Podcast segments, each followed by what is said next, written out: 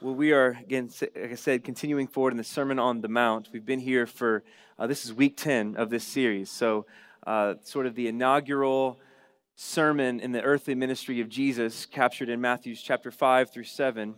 Uh, we've, one sermon for Jesus, we're turning into uh, 14 or 15 sermons. And so, uh, we're taking our time with this because this is sort of the foundational document for discipleship as it's been understood through the history of the church. And before we jump in today, I just wanted to take a moment and, uh, and share my heart with you uh, and things I was carrying with me and praying with me, or pr- praying for you uh, this week, praying uh, just that God would help us. So, after 10 weeks in this series, it can already feel um, a little bit lengthy, like you have some Sermon on the Mount fatigue, right?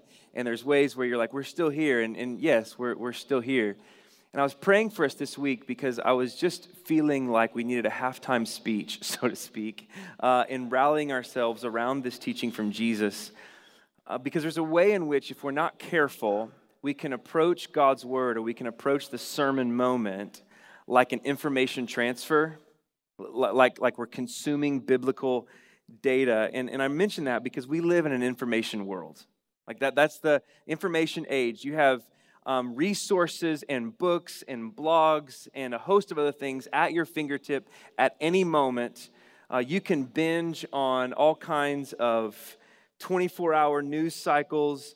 For those who are hypochondriacs, WebMD is a blessing and a curse right? You can look things up and have information. You have social media and mom blogs and podcasts, and the list goes on of information intake that we have day in and day out. And it would be easy to assume that what we're doing here on a Sunday is just one more moment of information intake that we have already ongoingly throughout the week, right? But this is just one more moment of consuming a tidbit, and this is just the Christian version for that, right? In a way where we look at what we're doing um, as the latest spiritual hot take or discipleship pro tip, right? And I just want to say that like, as we approach the sermon, that's not what we're doing. And so maybe just to give a bottom line to sort of rally us around what we're trying to do today, I just want to drop this in the room. Growing in Jesus is not knowing more about Jesus. Just, just drop on that for a second. Growing in Christ, growing as a follower of Jesus, is not more information about Jesus. So you could have varsity level knowledge of the Bible and the things of God and still not really be a disciple. And you could have junior varsity C team knowledge of Jesus and the Bible and be very much a disciple. Right? Here's what discipleship is growing in Jesus is becoming obedient to what we know and being formed in Him. That's discipleship, right? That's discipleship. Not knowing more, but becoming obedient to what we know. So here's a way of saying it we become very unhelpful. This in here even becomes very unhelpful to our city when our knowledge outstretches our practice. And in many ways, it always will, right? We're battling against our flesh and sin. But when our knowledge outstretches practice, we become what Jesus warns us against hypocrites. Hypocrites, right? And so, what we want to do through the Sermon on the Mount, this has been the heart for the whole sermon series. We actually want to hear from Jesus, agree with him, even where it stings and where we're bucking against him, and learn to be formed by him. That's what this whole series has been about. And today, Jesus is going to speak to us on the issue of our money and possessions. And so you think, oh, wow, Pastor, you really fumbled that one, right? Mother's Day, a sermon on money and possessions, right? Um, well, it's not like we cherry picked this one. Uh, this is just sort of in the flow of where we've been systematically working through the Sermon on the Mount. But I want you to notice something interesting here around this topic. Jesus talks a lot about money, and no one likes their money being talked about, right? Like it's a personal thing. But even the most non religious person is totally cool with Jesus at the level of being a teacher, at the level of being an ethicist and a humanitarian. Like everyone is cool with Jesus, religious or not religious, so long as you remain at the level of ethics and teaching and philanthropy, right? And yet he talks a lot about money. He talks a lot about money. Out of 38 parables, these are stories that Jesus tells with a spiritual punch. Out of 38 parables, over 16 of them are about money and possessions. In the Gospels, Matthew, Mark, Luke, and John, 288 verses. That averages out to be one out of every 10 verses in Matthew, Mark, Luke, and John directly deal with the subject of money. You think about the Bible as a whole, there's 500 verses on prayer. There's less than 500 verses on faith. There's over 2,000 verses dealing with money and possessions. And so Jesus talks about this a lot. And so to say I'm cool with Jesus, but then you go, yeah, but that means he's speaking against things that you don't like to talk about. You're having to take all of Jesus if you're going to get the words of Jesus. And he speaks a lot about this. And here's the point Jesus isn't talking about money to get rich. Jesus didn't talk about money to be a con. If so, he was the worst in history. He was a homeless Jewish man. Like, he failed at the con arts, right? Failed. Totally failed. But that wasn't his goal. He didn't talk about this stuff to get rich or to get in your pocketbook. He talked about money so much because maybe more than anything else, money stands between us and God. Money stands at the crossroads between us and a deep and meaningful life. And so when we think about the conversation around money and spirituality or Jesus and money, very often you and I can tend to approach this conversation like someone who's being given an intervention. Like your friends rally around you and want to address an issue that they see in your life that's damaging, but we, as the one who's being intervened with, go, How? Hey, I hear what you're saying.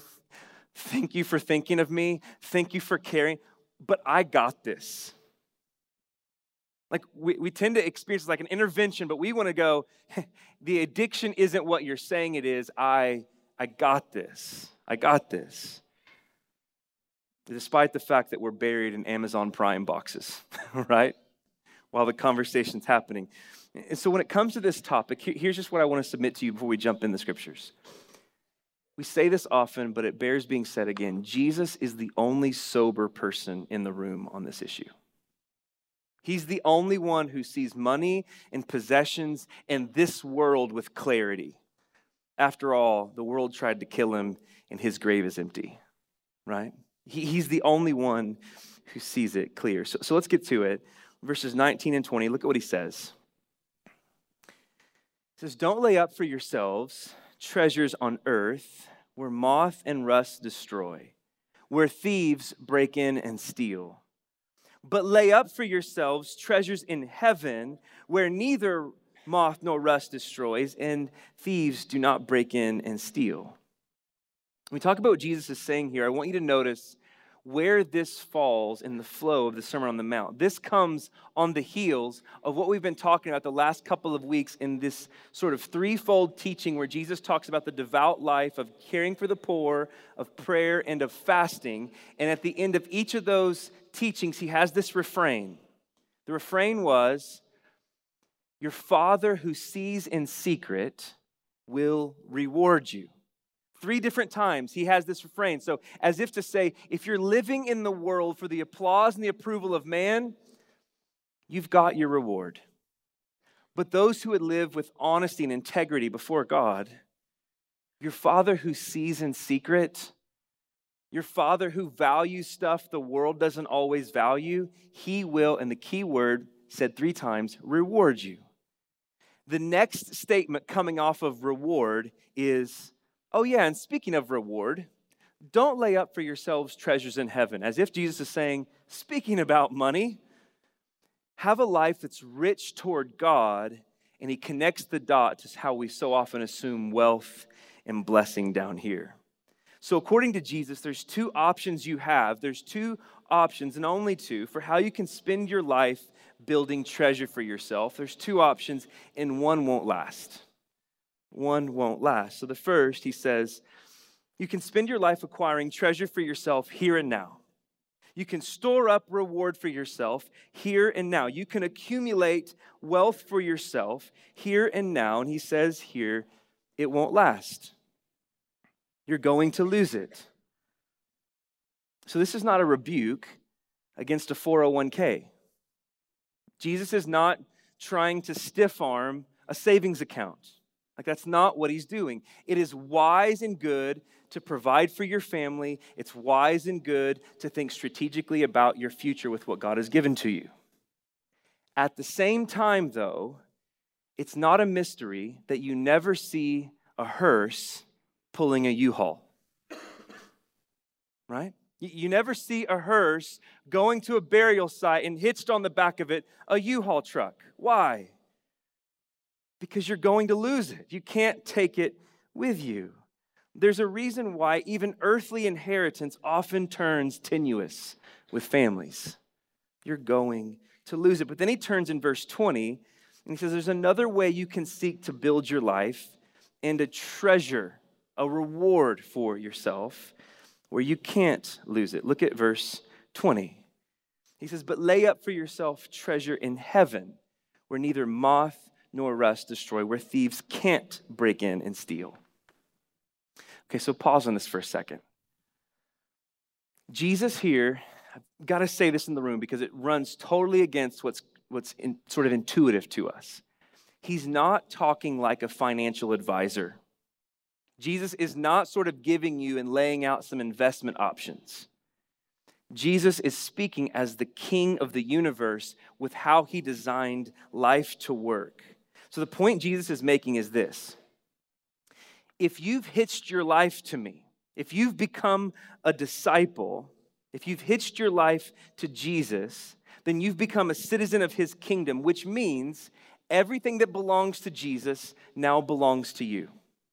Okay, just so you know, if we're all sort of in together, that's what it that's the beauty and the good news of the gospel. Everything that belongs to Jesus belongs to you. And the inheritance that is coming to Jesus from God the Father to rule and reign over the cosmos is also your inheritance because his death and resurrection sealed you to be co heirs with him. Everything belongs to those who are in Christ. Christ and all else with it. So, this is what it means to be a disciple. So, if that's true, if that's true, the reason Jesus speaks this way, though so contrary to us, if it's true that everything belongs to us in Christ, then that has to change the way we see stuff. Like, that's going to have direct impact on the way we see things. When you rightly understand your life in life in the kingdom of God, hoarding doesn't make sense. When you rightly understand your life in the kingdom of God, accumulating for the sake of accumulating more and covering over pain doesn't make sense. It, it, it, just doesn't line up together. There's no time for those things when you stand in a right view of Jesus and his kingdom because there you understand whether or not you're rich in this present age this is not just spiritual pastor speak, but it feels that way because it's so against what's instinctive to us. If you're in Jesus, whether or not you're rich now or not, you have everything in Him. That so often feels like a conceptual, ethereal, theoretical, abstract thing because we don't have knee jerk that way he's trying to recalibrate our senses when he says this. So, this doesn't mean, don't get me wrong, this doesn't mean that your cars or that your house or that climbing the ladder in your vocation or that vacations or 401ks, none of that stuff is wrong. None of that stuff is wrong. It just means that they aren't the point, and that's not where life is found. And I know that all of us in this room would say that, but so much of our time is spent trying to get there, right? It's just not the point. Those things, if seen in light of the kingdom of God, are means by which we can extend the kingdom through the blessings God's given to us, our privilege for the poverty of others, right? For the poverty of others. And so, what he does next, so he said now, don't build up treasures for yourself here on earth, but build up, store up treasures in heaven. So now he's going to go, I, I, predict the why question in the room. Why do you say that way, Jesus? Show me your homework. Well, that's where the passage goes next, and that's where we'll spend the rest of our time. He's going to give us three reasons why he says to store up treasures in heaven. The first is in 21. Look at what it says. For where your treasure is, there your heart will be also. So, so this passage, although we're now thinking about money, isn't primarily about money. It's primarily about your heart. But Jesus is addressing it this way because money is so often attached to our heart, right? Money is so often attached to the core of us. So, this is where the saying gets difficult because what Jesus is saying is this even though you would say, no, no, no, no, no, God has my heart, He's my treasure. He's not so interested in what you would say with your mouth as He is with looking at the real time artifacts in your life. So you could say, I have my I love Jesus coffee mug on the table. He's clearly my treasure. Don't let my car fool you. My treasure's in heaven. Right? As you cruise in your Escalade. You can have the bumper stickers, he's my treasure, but I'm looking at real time artifacts. Where, where's the crosshairs of the anxiety in your life? I'm looking at real time artifacts. Where's the location of your stress? Tell me about the commander of how you spend your time. Because that's how you know for sure where you're laying up treasure where your resources and where your anxiety and where your stress is being directed, that's where your treasure is. And where your treasure is, that's where your heart is. So, a couple of ways to practically gauge where your heart is, where your treasure is, is on the one hand by looking at your negative emotions. By looking at your negative emotions. So, where in your life are you chronically anxious? Where in your life are you chronically anxious? Underneath that, I would ask a second question What's the fear that's driving that anxiety? What's the fear that's driving that anxiety? Because there's typically like, okay, I just feel so intense right now, but there's a reason you feel so intense right now. So what's that thing? Right? second question is where in your life are you quick to be defensive and feel the need to prove yourself? Where do you feel quick to be defensive and prove yourself? And the second question is like the first one What's the fear there that's driving your need to defend? What's driving, what's the fear there that's like, that makes your heart so hot that you've got to prove something? Getting to that is really important in figuring out sort of your treasure locator, right? On the other hand, you can look at your positive emotions. Where in your life, if you were given truth serum and you knew you wouldn't be seen as annoying to other people, where in your life, if you could, would you just brag all the time? Like, where would you just boast and be that guy? You're like, I don't know anyone like that. You're that guy. right? Because where you tend to just be so proud of self put togetherness is also an indication of where your treasure is. Where your treasure is. And so, if you're using your wealth and your finances and your job and your house and your car and your education as your sense of security and peace, here's what Jesus is saying. If you're looking at the stuff of this world as your stability, the problem is you're building your stability on stuff that in a second can be taken from you and in a second can be mismanaged. And so if the bottom falls out, what happens? Don't store up for yourselves treasures in heaven, but on, er, on earth, but rather in heaven, where neither wrath nor rust can destroy, and thieves can't break in and steal from you. It's not that those things are wrong, they're just not identity markers. Here's the second reason he gives us for why he tells us to do this. It's in 22 and 23. And I want you to read with me carefully because it's going to feel like cryptic Jesus is teaching here for a second, but, but it's right in the flow. Look at what it says. The eye is the lamp of the body. So then, if your eye is clear, your whole body will be full of light. But if your eye is bad, your whole body will be full of darkness. If then the light that is in you is darkness, how great is the darkness? Okay, so again, even though it sounds like cool translation, what, what is the what are you trying to say here, Jesus? In that day, it was common Jewish understanding that wherever your eye was fixed, wherever you were sort of, um, your whole life was driven toward, then, then naturally your heart and your soul would soon follow right? So Jesus is saying if you're, the way you're seeing the world is going to be the way in which your heart and your soul is being formed. This is what Jesus means when he says the eye is the lamp of the body. Wherever you are fixed is where you're being formed, to say it that way, bottom line. This is the idea of Psalm 36, verse 9. For with you, God is the fountain of life. For in your light, in the light of God, well, now I see light right? So it's like if when I see things in the perspective of where God is, well, then I see clearly, right? That's what it's suggesting. So the idea is what Jesus is saying here if you see light, or if you see the, the world in light of your Father in heaven, then you'll begin to see what really matters, and your hearts are directed differently. But he spends more time on the back end of that verse. Look at 23. But if your eye is bad, if you don't see clear, then your whole body will be full of darkness. And if the light is in you as darkness, if what you've been given to see with, you can't actually see with, well, then how blind, how dark will that be?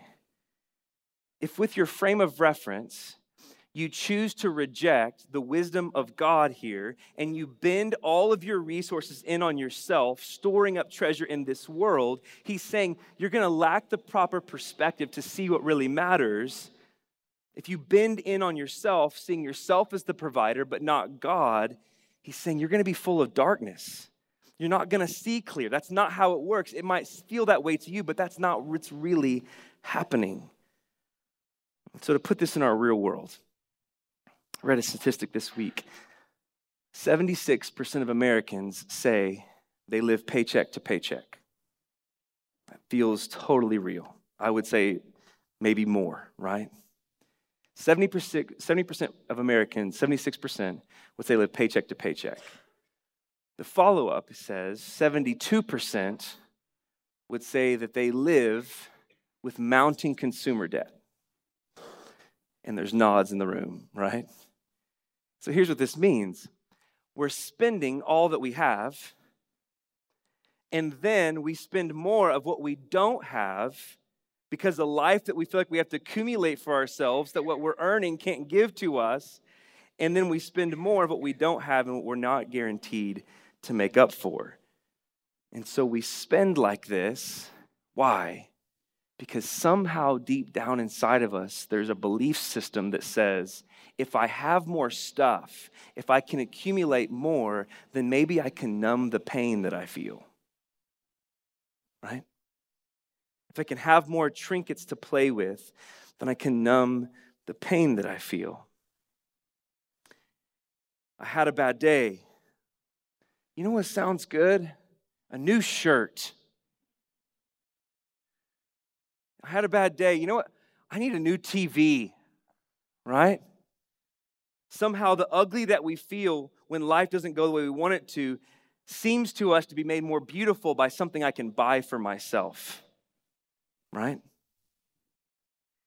So here's maybe where I would say, just to put your finger on this. If, if there's a place in your life where you're feeling a darkness, like a, like a hovering discontent about your life, and you're struggling to put your finger on why you're feeling that because your circumstances don't suggest that you should feel that, but yet you have this abiding sense of discontent the point Jesus is making here is maybe the first place you ought to look is where, where you're channeling your resources.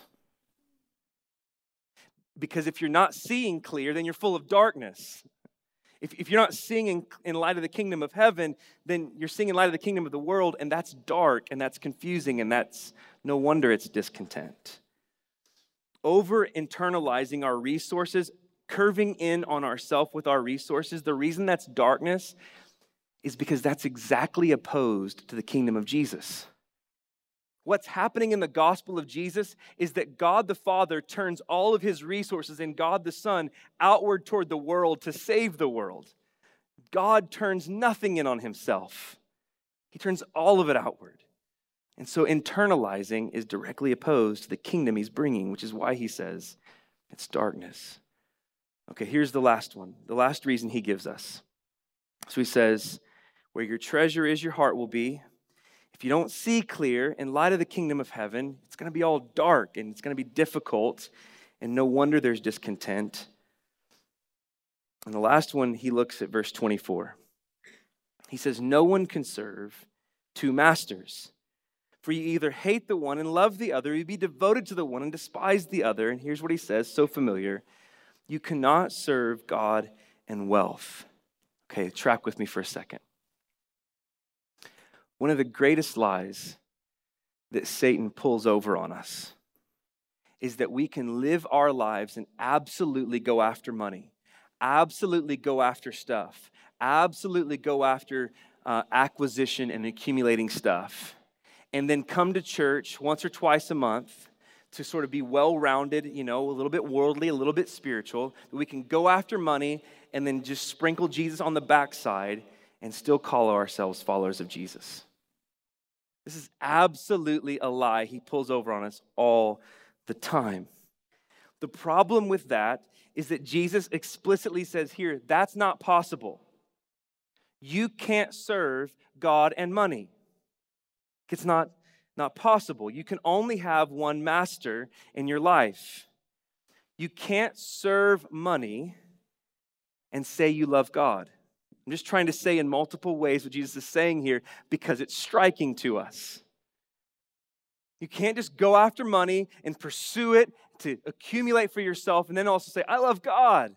We try that all the time. He says you actually can't do that.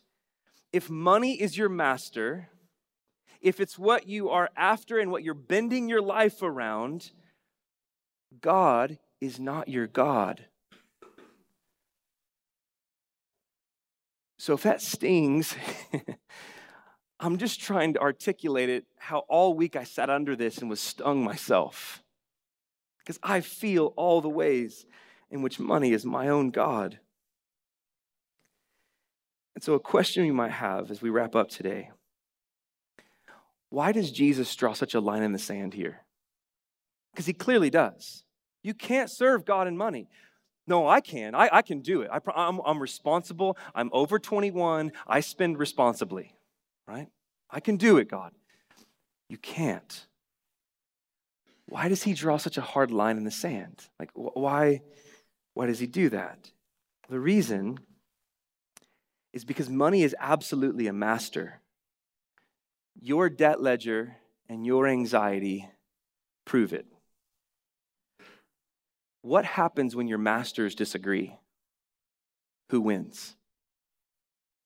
Right? Like, what happens when they disagree?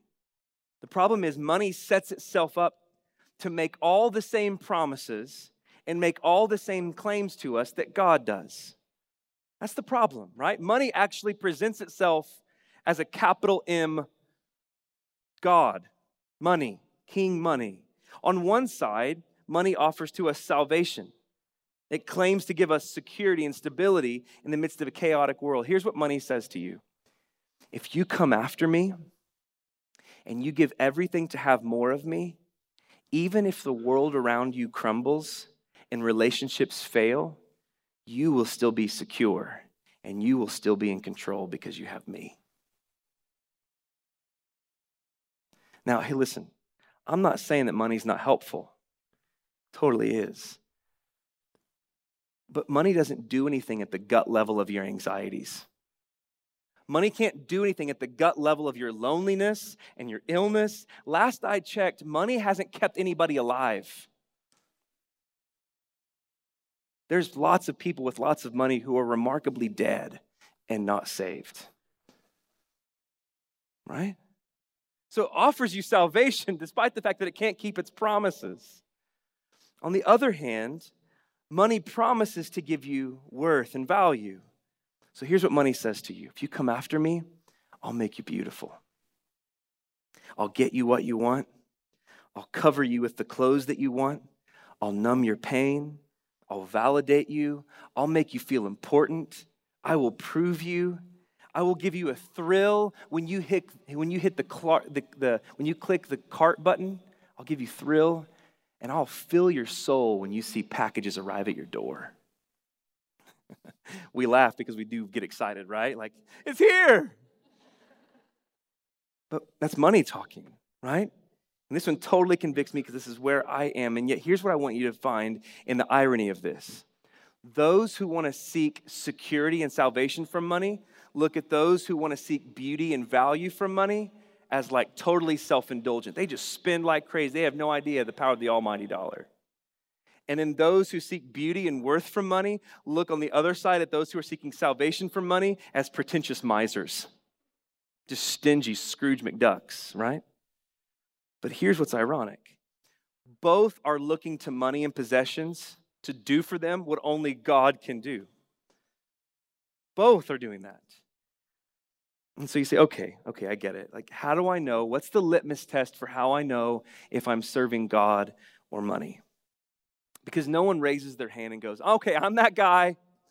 Like, I, I'm, I'm that one in the church. Like, no one does that. So, how do we know, right? How do we know? Has your choice of lifestyle hindered kingdom generosity? Has, your, has the standard of your life, the standard of your living, the expectations of the kind of amenities that I have to have in my life, has that hindered your ability to be generous? If you aren't at a place where you can support the mission of God through the local church because of priorities in your budget, then Jesus is saying there's something wrong with your heart. Where your treasure is, there your heart is also. If you would say, Jesus is the hope of the world, Jesus is the hope of the world, and yet your record of expenses doesn't reflect anything to do with that hope, your heart is off. Mine too. Mine too. The point Jesus is making is that your choice of lifestyle, your standard of living should not impact your kingdom generosity. If we believe Jesus, it should be the other way around. There's actually a standard of living that I don't get to have because of Jesus. There's amenities that I won't get to enjoy because of Jesus. And that's better. The problem is, we don't typically see that as better. Right? Generosity ought to limit the lifestyle. And I feel all of that in my own inconsistencies. But this is, this is what Jesus is laying out for us.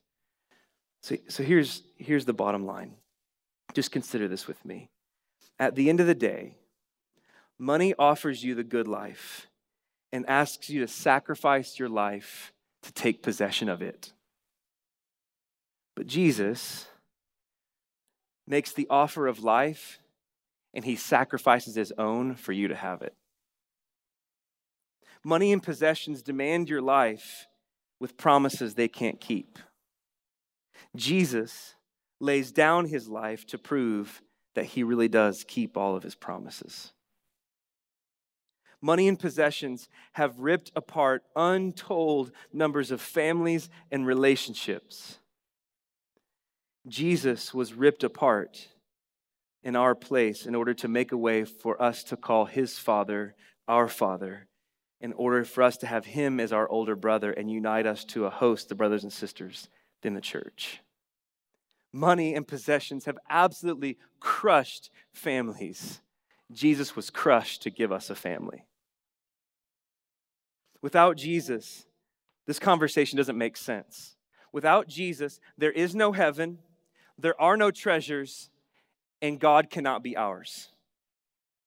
But because of Jesus, his perfect life, substitutionary death, and his resurrection from the dead that proves our sins really are forgiven, not only do we get heaven, not only is there such a thing as treasures there, but we also get God there, and then along with him, all things else as we inherit what belongs to Jesus when we rule and reign with him over the cosmos when the trumpet blows.